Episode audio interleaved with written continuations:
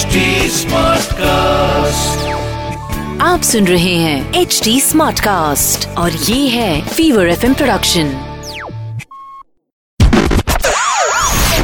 Chikna. The name is Chikna. ए चिकना। Charlie चिकना क्या? बोले तो छोटे तेरे को मालूम है सिगरेट पिएगा तो आदमी इम्पोर्टेंट होएगा। आला भाई फिर मैं भी पियेगा मेरे को भी इम्पोर्टेंट होना है। अबे इम्पोर्टेंट मतलब नामर्द बे।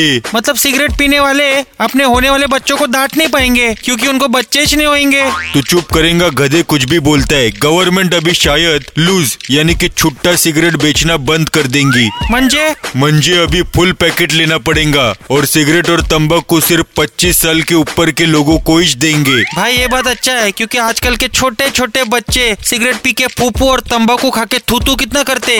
अब बार बार अपन लोगों को ये नहीं बोलेगा कि सिगरेट पीने से कैंसर होता है। आपको मरने का है आप मरो।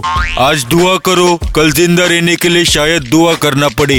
भाई लेकिन गवर्नमेंट सिर्फ़ लूज सिगरेट बेचना बंद कर रही है और पैकेट बंद कर को नहीं कर रही क्योंकि गवर्नमेंट चाहती है कि कम सिगरेट पीने वाले जैसे एक या दो वो लोग जल्दी से सिगरेट छोड़ दे। और ज़्यादा पीने वाले? वो लोग जल्दी से धरती छोड़ दे।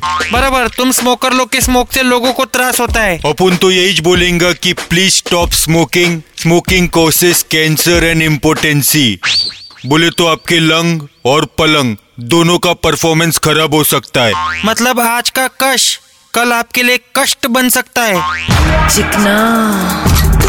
इज़ चिकना। ए चिकना। चार्ली चिकना क्या? आप सुन रहे हैं एच डी स्मार्ट कास्ट और ये था Fever FM production H smart Smartcast.